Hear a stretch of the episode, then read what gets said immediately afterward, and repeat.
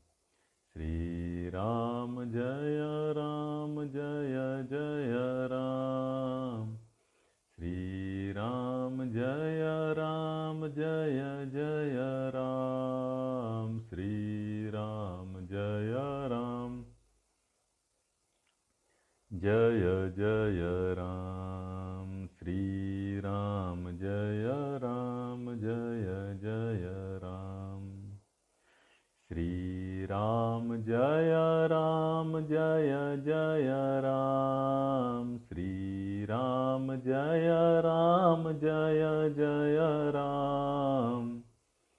श्री राम, जय राम, जय जय राम। श्री राम, जय राम, जय जय राम। श्री राम, जय राम, जय जय राम। राम जय राम जय जय राम। श्री राम जय राम जय जय राम। श्री राम जय राम जय जय राम। श्री राम जय राम जय जय राम। राम जय राम, जय जय राम। श्री राम जय राम, जय जय राम। श्री राम जय राम, जय जय राम।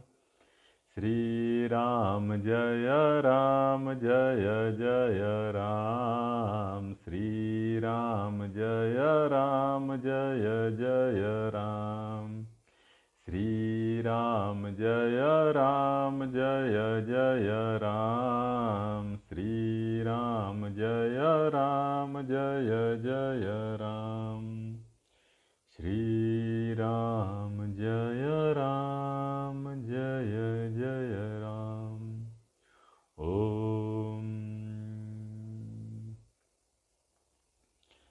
आप सभी सज्जनों, सत्संग प्रेमियों भक्तों का हार्दिक अभिनंदन है, स्वागत है श्री रामचरित मानस के पाठ में। और हम लोग बालकांड का पाठ कर रहे हैं और ईश्वर का स्मरण कर रहे हैं, ईश्वर का गुणगान कर रहे हैं और बड़ा ही मनोरम ग्रंथ है, बड़ा ही पवित्र ग्रंथ है। और तुलसीदास जी द्वारा रचित है और बड़ा ही हृदय से उन्होंने ईश्वर का गुणगान किया है, उनका कथावाचन किया है। तो उन्हीं शब्दों को दोहरा के, पाठ करके, सुन के, सुना के, गा के, बता के हम लोग भक्ति करने का प्रयास कर रहे हैं। इसलिए कि ताकि हमारा जीवन भी सुंदर हो, स्वस्थ हो, आनंदित हो, शुद्ध हो, बुद्ध हो, ताकि हमारे जीवन में भी, हमारी आत्मा में भी, हमारे हृदय में भी परमात्मा का, ईश्वर का, भगवान का, राम जी का दर्शन हो, स्मरण हो जीवन धन्य हो और जीवन मरण का जो चक्र चल रहा है, सुख दुख का जो चक्र चल रहा है, जो परेशानियों का सबब चलता रहता है, चिंताओं का जो शोर चलता रहता है, उन चिंता और फ़िक्र से थोड़े समय के लिए हम ईश्वर के चरणों में स्वयं को भुला के, आत्मा में डुबकी लगा के, थोड़ी देर के लिए सुकून शांति और संतोष को प्राप्त हो सके। इसीलिए तो भक्ति भक्ति को श्रेष्ठ कहा गया। सभी माध्यम, बहुत माध्यम हैं आज के डेट में आत्मा की शांति के लिए, परमात्मा की प्राप्ति के लिए। सब बोलते हैं, यह मार्ग है, वह रास्ता है, वह पथ है, ऐसे चलो, वैसे चलो, ऐसे करो, वैसे करो। लेकिन भक्ति जैसा क्या मार्ग? यहाँ तो शुरू से ही भगवान साथ हो लेते हैं। भक्ति का मतलब ही है भगवान का संग। भक्ति का मतलब ही है भगवान का रंग। भक्ति का मतलब ही है भगवान का गुणगान। तो इससे अच्छा क्या होगा कि आप शुरू हुए और भगवान का संग हो गया। कहते हैं मुक्ति, मोक्ष, समाधि भी इसके सामने फेल। है मुक्ति में, मोक्ष में पता नहीं क्या मिलेगा, नहीं मिलेगा तो मिलने के बाद पता चलेगा। लेकिन यहाँ तो भगवान मिल ही जाते हैं। भगवान का नाम तो मिल ही जाता है, भगवान की कथा तो मिल ही जाती है। और भगवान की कथा में, नाम में, गुणगान में ही इतना आनंद है, और क्या चाहिए आपको? ठीक से जो व्यक्ति ईश्वर की भक्ति करना सीख लेता है, उसको भक्ति में इतना अच्छा लगता है कि उसे तो और कुछ चाहिए ही नहीं। तो इसीलिए हम लोग भी इस पवित्र ग्रंथ का पाठ करके ऐसा अपने आप को बनाने का प्रयास कर रहे हैं कि हमारे जीवन में वह भक्ति का रस आवे। तो पाठ किए हैं हम लोग। पंद्रवा पेज तक पहुँचे थे, पिछली बार आगे चलते हैं।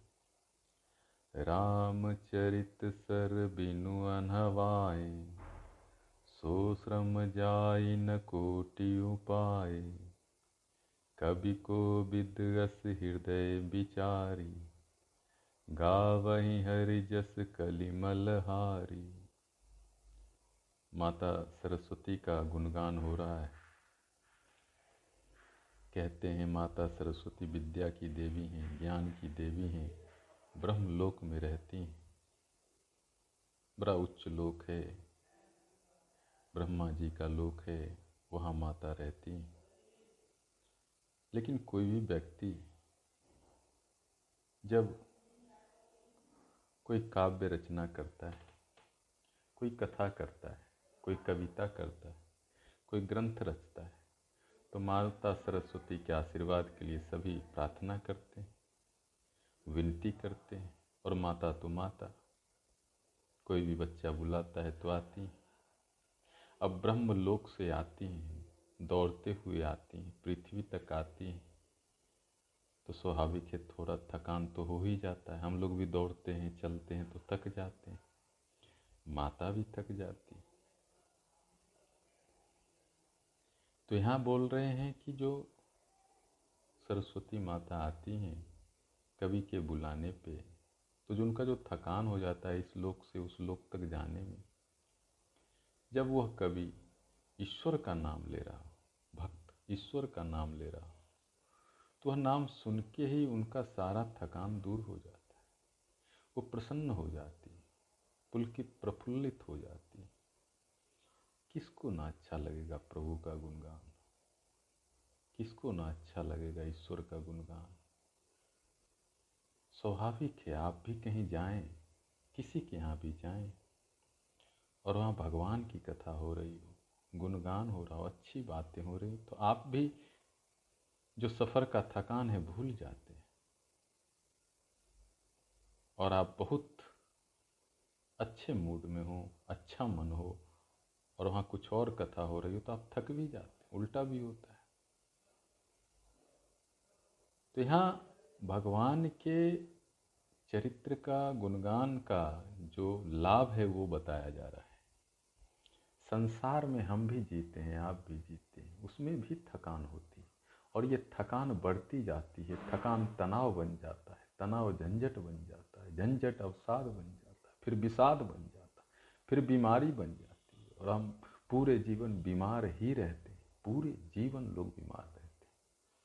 दवाई खाते रहते हैं खाना भी खाते हैं, दवाई भी खाते हैं। दवाई भी एक खाना हो गया है। चावल दाल प्लस दवाई। रोटी सब्ज़ी प्लस दवाई। दूध भात और दवाई। भाई हम क्यों इतने थक गए हैं? आप कैसे इतने थक गए कि बिना दवाई के चल ही नहीं पाते? घुटना में दर्द है, कमर में दर्द है, सिर में दर्द है, कंधे में। ये पूरा दर्द कहाँ से आ गया? इतना थकान कहाँ से आ गया? अब देखिए यहाँ तुलसीदास जी बोलते हैं, सरस्वती जी, ब्रह्मलोक से आती हैं, कवि के स्मरण करने पे, पृथ्वी तक आती हैं। उनको थकान होता है, लेकिन कैसे दूर हो जाता है? राम कथा से दूर हो जाता है। और यहाँ भी लिखा गया सो श्रम जाय न कोटि उपाय, करोड़ों कोई और उपाय किया जाए तो वह जो थकान है दूर नहीं होगा। तो बिल्कुल क्लियर कॉन्सेप्ट यहाँ है, बहुत स्पष्ट कर दिया गया कि हमारे भी जीवन में जो थकान होती है, घर से ऑफ़िस ऑफ़िस से घर घर से दुकान दुकान से घर, यहाँ से वहाँ वहाँ से वहाँ, लंदन से पेरिस पेरिस से शिकागो शिकागो से दिल्ली दिल्ली से बम्बई हम भी तो दौड़ रहे हैं। अपने अपने कारणों से दौड़ और थक सब रहे हैं। और उपाय भी कर रहे हैं। लाखों करोड़ों उपाय कर रहे हैं कि मन की थकान, दिल की थकान, शरीर की थकान मिट जाए, नहीं मिटती है। उपाय क्या क्या कर रहे हैं आपको पता ही है। कोई होटल जा रहा, कोई बोटल जा रहा, कोई टोटल जा रहा, पता नहीं कहाँ कहाँ जा रहे थकान मिटाने मिटता है क्या? सो श्रम जाए न कोटि। थकान तो किसी की नहीं मिटती। लेकिन रामचरित जो सरोवर है, अब देखिए कई प्रकार के सरोवर हैं। यहाँ बताया गया कि राम जी की जो कथा है, जो गुणगान है, जो कीर्तन है, जो जप है, वह एक ऐसा सरोवर है, उसमें आप डुबकी मारे नहीं कि आप फ्रेश हो गए। आनंद से भर गए, पुण्य से भर गए, शांति से भर गए। लेकिन डुबकी तो मारना होगा। जब माता सरस्वती की थकान मिट जा रही है। देवी है, जगत जननी है, विद्या की देवी ज्ञान की देवी वह बता रही हैं कि करोड़ों उपाय से वो थकान नहीं मिटती, जब एक लोक से दूसरे लोक जाना होता है। राम जी की कथा सुन के मिट जाती है। मतलब क्या है? मतलब यहाँ सीखने जैसा है। कि हमारे जीवन की जो थकान है, हम लाख कोशिश करें, करोड़ कोशिश करें, कितना भी आप बुद्धिमान हैं, मालूम है बुद्धिमान है। बुद्धिमान तो सब हैं, इसीलिए तो बुद्धि लगाते हैं। नहीं तो बुद्धि लगाते ही नहीं आप। हम भी बुद्धि बहुत लगाते हैं कि थकान ऐसे मिटा देंगे, मिटेगी नहीं भाई। सरस्वती माता तो ज्ञान की देवी, बुद्धि की देवी। माता है। वो भी करोड़ों उपाय जानती हैं, लेकिन क्या कहा जा रहा है कि राम कथा, राम का गुणगान। तो बिल्कुल आपको, हमको समझना होगा कि यदि जीवन में स्वस्थ रहना है, आनंदित रहना है, और जीवन में थकना नहीं है तो भगवान का नाम लेते रहना होगा। उसी से शक्ति मिलेगी। उसी से ज्ञान मिलेगा, उसी से प्रेम मिलेगा, उसी से जीवन जीने की कला भी आएगी। सब कुछ भगवान के नाम में ही निहित है। और कोई उपाय आप कर ही रहे हैं पता ही है आप कितना पाए हैं? हमको भी पता है हम कितना पाए हैं। तो बिल्कुल आप देख लें जीवन में। और आपको मिल गया है सब कुछ, थकान होती नहीं, थकान मिटती जाती फिर तो कोई बात नहीं, फिर तो आप ठीक हैं। लेकिन थकान है जीवन में यदि तो भगवान का गुणगान करना सीख लें। जीवन सुंदर हो जाता है। इसीलिए जो भी पंडित हैं, ज्ञानी हैं, कवि हैं, महात्मा हैं, संत हैं, योगी हैं, महापुरुष हैं, खास करके इस कलयुग में, कलयुग आपको पता है अभी चल रहा जिसमें पाप बढ़ेगा, पुण्य का क्षय होगा। कलयुग की बड़ी कथा आएगी आगे, इसी शास्त्र में। सभी शास्त्रों में है। इस समय क्या क्या होगा? तो इसलिए जो ज्ञानी लोग हैं, समय के हिसाब से, समय के अनुरूप भगवान का गुणगान करते हैं। क्योंकि पाप जो है, कलयुग का जो पाप है, आखिर उस पाप की शांति कैसे होगी? जाने अनजाने छोटे मोटे पाप तो हो ही जाते हैं। आखिर दुख का क्या कारण है? दुख का कई कारण होता है। एक कारण ये भी होता है कि जो जाने अनजाने जो हम लोग भूल चूक करते रहते हैं, वो मन में चिंता, संताप, ग्लानी भर जाता है। किससे कहें, क्या हुआ, नहीं हुआ? किसी से कहें, ना कहें। जो भी कलयुग के पाप हैं, उनको हरने की शक्ति श्री हरि में। है इसीलिए तो श्री हरि कहा गया। जो हमारे पापों को भी हर सकते हैं और हमें निर्मल, शुद्ध कर सकते हैं। तो इसीलिए कलयुग के भी जो प्रभाव है, क्योंकि हम तो कलयुग में जी रहे हैं, आप भी जी रहे हैं तो प्रभाव तो है, लेकिन कैसे बचेंगे? और कैसे बचाएँगे? बचना स्वयं को है, बचाना अपने लोगों को है। कलयुग के पाप से, कलयुग के ताप से, कलयुग के जलन से, कलयुग के थकान से। एक ही उपाय है। बाकी उपाय आप जानते हैं, कर रहे हैं। यदि आप सफल हो गए तो बता दीजिएगा। नहीं सफल हुए तो यहाँ एक उपाय बताया जा रहा है श्री हरि के यश का गान। गावही हरि जस कलिमल हारी, भगवान के गुणों का वर्णन करना। यदि हम कलयुग का वर्णन कर रहे हैं जनरली हम क्या बोलते हैं ये भी प्रभाव पड़ता है। यदि हम कलयुग का बखान कर रहे हैं तो और गड़बड़ है। यहाँ ये नहीं कहा जा रहा है। यहाँ तो ये कहा जा रहा है, यदि कलयुग से बचना है तो भगवान का गुणगान करें। चलिए और आगे चलें। किन्हें प्राकृत जन गुण गाना सिर धुनि गिरा, लगत पछिताना। हृदय सिंधु मति सीप समाना स्वाति शारदा कहीं सुजाना। किन्हें प्राकृत जनगुण गाना, सिर धुनि गिरा, लगत पछिताना। हृदय सिंधु मति सीप समाना स्वाति शारदा कहीं सुजाना।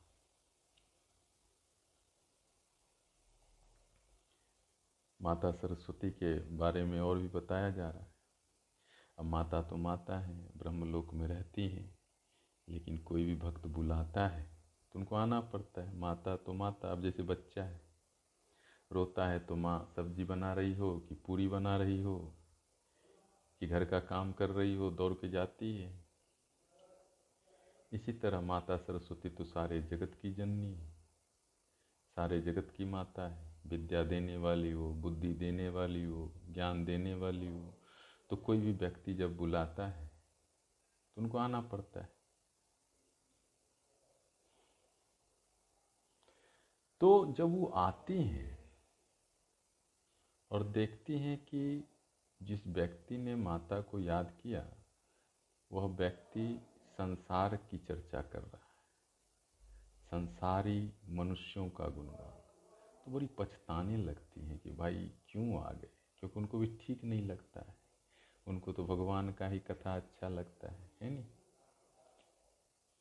और आपको भी पता है, जब हम संसार की चर्चा करते हैं, संसार के लोगों की चर्चा करते हैं तो क्या प्रभाव पड़ता है हमारे मन पे? हम किसी की भी गुण अवगुण की चर्चा, निंदा, स्तुति इधर उधर की बातें करते हैं तो हमको भी तो थोड़ा असहज लगता है, नहीं लगता क्या? हम भी कभी चुप हो जाते हैं, कभी सोचने लगते हैं कि क्या बात कर रहे क्यों कर रहे और दूसरा व्यक्ति जिसको हमने उस बातचीत में केंद्र बना दिया, वह व्यक्ति यदि जान जाए तो उसको भी ठीक नहीं लगता। तो यहाँ कहा जा रहा है कि माता को तो याद करें हम लेकिन जब माता आती है, माता सरस्वती तो उनको भी अच्छा नहीं लगता। यदि हम उनके ज्ञान का, विद्या का उपयोग हम संसार की चर्चा में करते विद्या का, ज्ञान का, बुद्धि का, विवेक का तो उपयोग भगवान की चर्चा के लिए होना चाहिए, सत्संग के लिए होना चाहिए, सुंदर बात, सत्य वचन, शास्त्र की चर्चा के लिए होना चाहिए। इससे मन अच्छा होता है, वाणी अच्छी होती है। भाव अच्छा होता है, वही व्यक्ति तो शांत रह सकता है, वही व्यक्ति तो आनंदित रह सकता है, वही व्यक्ति तो प्रसन्न रह सकता है। और जो व्यक्ति विद्या का उपयोग, ज्ञान का उपयोग, निंदा में, शिकायत में, अवगुणों को देखने में करेगा, वह भी पछताएगा, आज नहीं तो कल, और माता सरस्वती भी पछताती सिर धुनी गिरा लगत पछिताना सिर धुनने लगती। कितनी बड़ी बात लिखी गई कि माता सिर धुनने लगती, सिर धुन के पछताने लगती। तो माता पछता रही हैं तो ये आपका और हमारा भी अनुभव है। हम अपने जीवन को भी देखें तो हम लोग भी सिर धुन के पछताते हैं। कभी कभी हम संसार की ज़्यादा चर्चा कर लेते हैं, फ़ोन पे, मोबाइल पे, या इधर उधर भी। तो हमारा भी हाल ऐसा ही होता है। चर्चा के बाद कोई गलत बात बोल दी कुछ ऐसी ऐसी बात हो गई तो हम भी सिर धुन के पछताते हैं। तो क्यों ऐसा नौबत आने देना? क्यों ऐसा अवसर? क्यों ना हम अच्छी ही बात करें, भगवान की ही बात करें, काम की ही बात करें? क्योंकि हमारा हृदय, हमारा बुद्धि हम क्या बातचीत करते हैं, उससे तो प्रभावित होता है। दूसरा व्यक्ति भी प्रभावित होता है।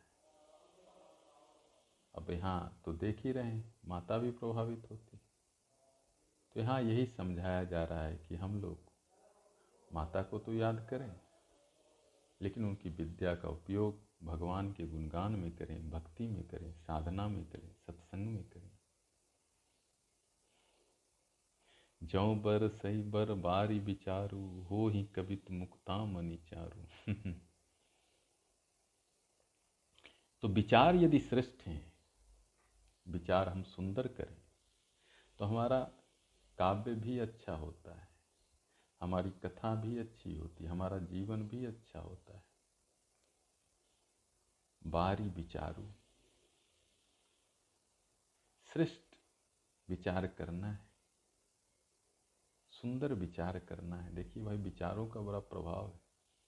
जैसा हम विचार करते हैं, वैसे हम बन जाते हैं। वैसी वाणी हो जाती है, वैसा व्यवहार हो जाता है, वैसा जीवन हो जाता है। विचार को साधारण नहीं समझना चाहिए। पूरा मन में तो विचारों का खजाना है। तो जैसे श्रेष्ठ विचार हम करना सीखें, निम्न विचारों को त्यागें। निम्न विचारों की जगह श्रेष्ठ विचारों को लाएँ। कैसे आएगा? सत्संग से, शास्त्र अध्ययन से। रामायण पढ़िए, आएगा। रोज पढ़िए। दस मिनट, पाँच मिनट। कितने भी आप व्यस्त हैं, पाँच तो दोहा पढ़ ही सकते हैं, एक पेज पढ़ सकते हैं। और उसी जो एक पेज को आपने पढ़ा, उसको भर दिन मन में घुमाते रहिए। फालतू बात घुमाने से अच्छा है। भगवान के श्रेष्ठ विचारों को मन में जगह दीजिए। जैसे आपके मोबाइल में आप कोई डाउनलोड ऐप कर लेते हैं तो उसी ऐप का सारा जो पेज है खुलता है। उसी तरह यदि हम भगवान की भक्ति का एक पेज रोज डाउनलोड कर लें मन में तो मन में भगवान के जो श्रेष्ठ विचार हैं, वो चलते रहते हैं। तो फिर हमारी वाणी, हमारा काव्य, हमारा होना, हमारा व्यवहार सब श्रेष्ठ हो जाता है। विचार श्रेष्ठ हो गए तो कविता भी श्रेष्ठ हो जाती है। तो इसलिए हमको विचारों पे थोड़ा ध्यान देना है। और विचार करने की कला सीखनी है, कुछ भी नहीं विचार करना है। और कुछ भी विचार नहीं चलने देना है। कुछ नहीं मालूम है तो मंत्र ही कर लीजिए। अनावश्यक सोचने से अच्छा है आप। ओम नमः शिवाय, श्री राम, जय जय राम। ओम नमो नारायणाय, ओम नमो भगवते वासुदेवाय। कोई मंत्र ही का ही जप कर लीजिए। रामायण गीता ही पढ़ लीजिए। उपनिषद पुराण ही पढ़ लीजिए। योग ध्यान ही कर लीजिए। कुछ अच्छा विचार हो। और ये नहीं कि एक घंटा, दो घंटा, और धीरे धीरे ये तो पूरा जब आप सुबह से उठते हैं, रात तक अच्छा ही विचार करना है। करके देखिए एक महीने। आप सुंदर भी हो जाएँगे, स्वस्थ भी हो जाएँगे और आपको जीवन में बहुत खुशी मिलेगी। ये निम्न विचारों की वजह से बहुत लफड़ा है, बहुत तनाव है, बहुत ईर्ष्या, द्वेष और घृणा है। ये ज़्यादातर जो मानसिक तनाव है, निम्न विचारों की वजह से। ये ज़्यादातर जो भावनात्मक द्वेष हैं, ईर्ष्या हैं, घृणा है, जलन है, ये तो निम्न विचारों की वजह से। इनको हटाना होगा, भक्ति से हटाना होगा, भगवान के गुणगान और कथा से हटाना यही एक उपाय है, दूसरा उपाय है भी नहीं। आपको अच्छा लगे, नहीं लगे, आपको श्रेष्ठ विचारों को, सुंदर विचारों को मन में जगह देना, ये आपके मानसिक स्वास्थ्य के लिए भी अच्छा है। या आपके हृदय के स्वास्थ्य के लिए, आपकी भावनाओं के स्वास्थ्य के लिए, आपके प्रेम के लिए। अब जीवन आप जी रहे हैं। जीवन में अच्छी बुद्धि, अच्छे विचार तो चाहिए अच्छा व्यवहार तो चाहिए, अच्छी आदत चाहिए, अच्छे भाव चाहिए, सबके प्रति प्रेम, स्नेह चाहिए, कहाँ से आएगा? अच्छे विचार होंगे तभी सब आएगा। आजकल तो लोगों के बीच प्रेम का भी अभाव हो रहा है। क्यों हो रहा है? एक जो बहुत बड़ा कारण है, हम श्रेष्ठ रूप से अच्छे विचार ही नहीं कर रहे। हमको बैठ के थोड़ी देर अच्छे विचार करना चाहिए, डायरी लिखना चाहिए, रामायण पढ़ना चाहिए। तो इससे हमारे विचार अच्छे होंगे। तो व्यवहार अच्छा ही होगा। व्यवहार अच्छा होगा तो प्रेम होगा। ईर्ष्या द्वेष घृणा नहीं होगी, जलन नहीं होगा। ये तो इसीलिए होता है कि हम विचारों का ठीक से पोषण ही नहीं करते। जैसे कोई बगीचा हो, उसमें कोई गार्डनर नहीं हो, माली नहीं हो तो खर पतवार सब आ जाएँगे, कीड़े मकोड़े सब आ जाएँगे।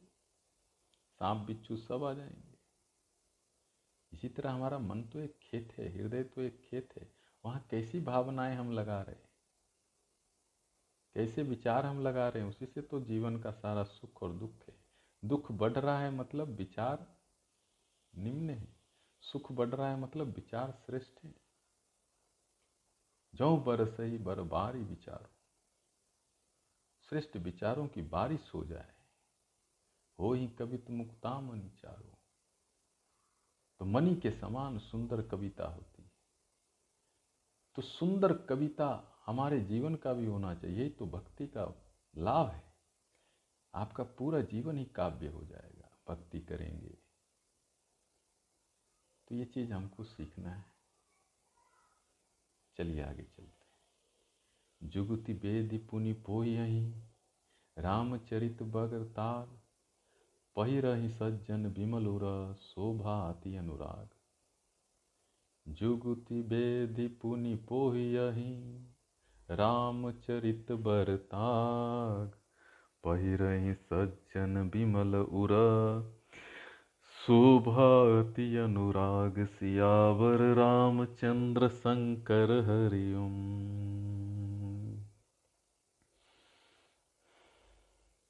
अब बहुत अच्छी बात कही जा रही है कि जो सज्जन लोग हैं, जो सुंदर लोग हैं, जो पवित्र शुद्ध लोग हैं, महात्मा हैं, योगी हैं, ज्ञानी हैं, महापुरुष हैं, आखिर उनकी इतनी शोभा कैसे है? उनके हृदय में इतना प्रेम कैसे है? उनके हृदय में इतना आनंद कैसे है? उनके मन में इतना ज्ञान कैसे है? वो कैसे निर्मल हैं, कैसे सज्जन हैं? देखिए, हर एक व्यक्ति प्रेम चाहता है।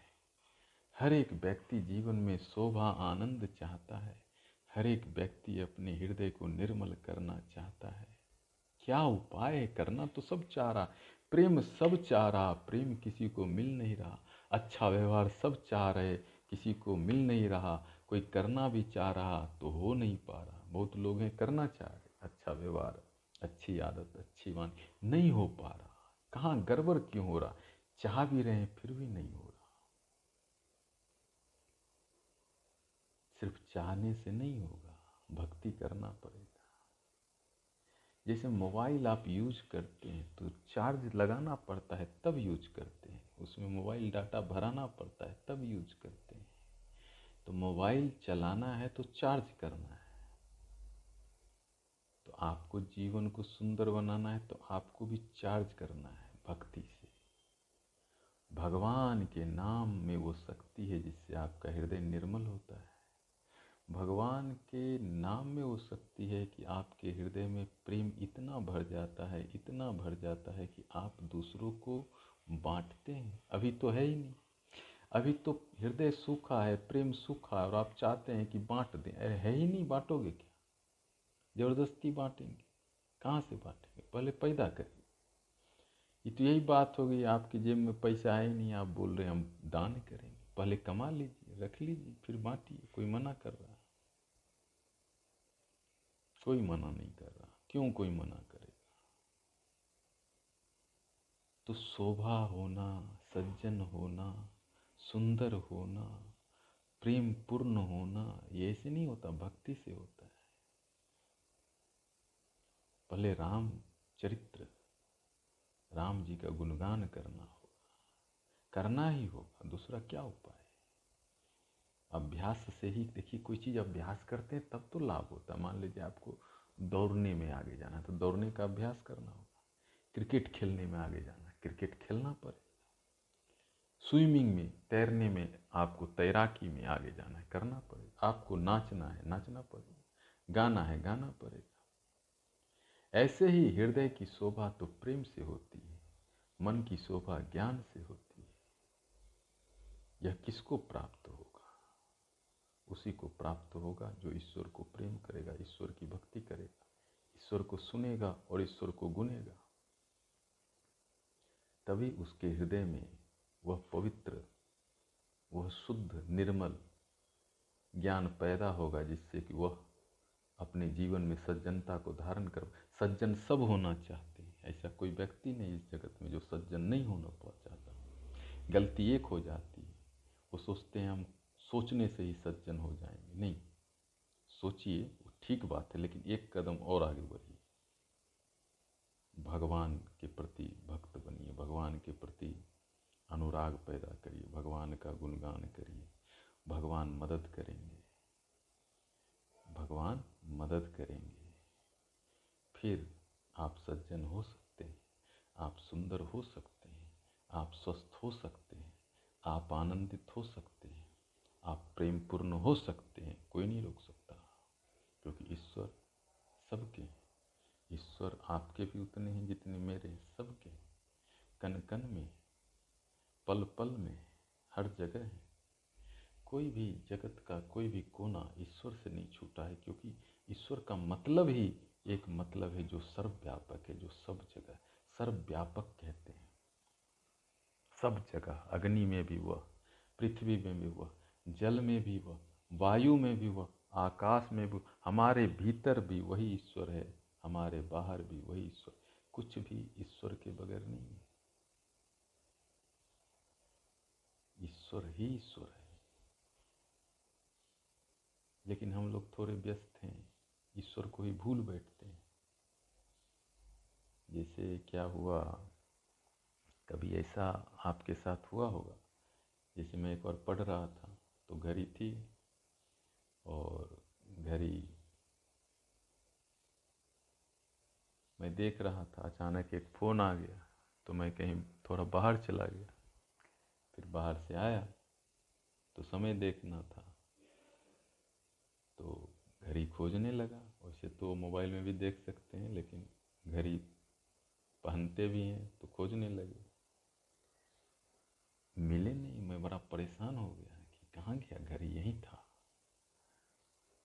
और मैं सोचने लगा कि इससे पूछूँ, उससे पूछूँ, कहीं कोई ले तो नहीं लिया। अभी अभी खरीदा था, नया था, हो सकता है कोई ले लिया। तो काफ़ी सोचा विचारा परेशान भी हुआ थोड़ा। फिर सोचा, चलो, कोई बात नहीं, किसी ने ले लिया, क्यों हंगामा करना? दूसरी खरीद लेंगे, जब समय आएगा, पैसा आएगा, भगवान जब पैसा देंगे तो खरीद लेंगे। तो ऐसे सोच के हम शांत होकर बैठ गए।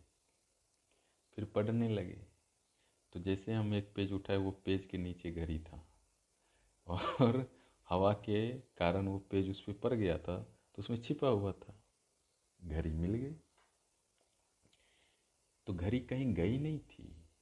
वही थी, छिपी हुई थी एक कागज़ में और हम व्यर्थ ही बहुत परेशान भी हुए। ऐसे ही कुछ है। ईश्वर तो है, हमारे भीतर है, सब जगह है। हम लोग परेशान बहुत ज़्यादा हैं कि भगवान कहाँ है कहाँ है कहाँ है, यहाँ है कि वहाँ है वहाँ है कि वहाँ है। परेशान इतने हैं कि जिस तरह से परेशानी में मुझे घर ही नहीं मिल रहा था ही वहीं था। उसी तरह परेशानी में ईश्वर नहीं मिलते। ईश्वर वही है जहाँ आप हैं। घट घट में ईश्वर है। सारे संत तो यही बोल रहे घर घर में ईश्वर है। हमारे शास्त्र आप पढ़ेंगे तो बड़ा आनंद होगा। वो तो कहते हैं, हर व्यक्ति में वही ईश्वर है। आपके माता पिता में भी ईश्वर, आपके भाई बहन में भी ईश्वर। बंधु सखा में भी ईश्वर, मातृदेवो हो, पितृदेवो हो, आचार्य देव हो, सब कोई देव हो, सब भगवान ही हमारे विष्णु जी के अवतार भी देख लीजिए, मछली में भी वही हनुमान जी देख लीजिए, वानर रूप में है, वो भी भगवान है। कछुआ में भी वही है। मत्स्य अवतार, कच्छप अवतार अनेक अवतार हैं हमारे भगवान के। तो कहने का मतलब क्या? है मतलब क्या भगवान तो है ही, हम ही परेशान ज़्यादा हैं, भटक गए हैं। इतने परेशान हैं कि जो चीज़ है वो भी नहीं दिख रहा। थोड़ी देर शांत होने की ज़रूरत है, थोड़ी देर मौन होने की ज़रूरत है, थोड़ी देर चुपचाप बैठ के भगवान का स्मरण करने की ज़रूरत है, जप करने की ज़रूरत है, थोड़ी देर तो निकालिए। थोड़ा समय तो निकालिए। थोड़े में ही बहुत मिल जाएगा। लेकिन हम बड़े बड़े उस्ताद हैं। बहुत ज़्यादा बुद्धिमान हैं। थोड़ा समय भी नहीं निकल पा रहा, इतने बुद्धिमान है। अब ये मुश्किल है।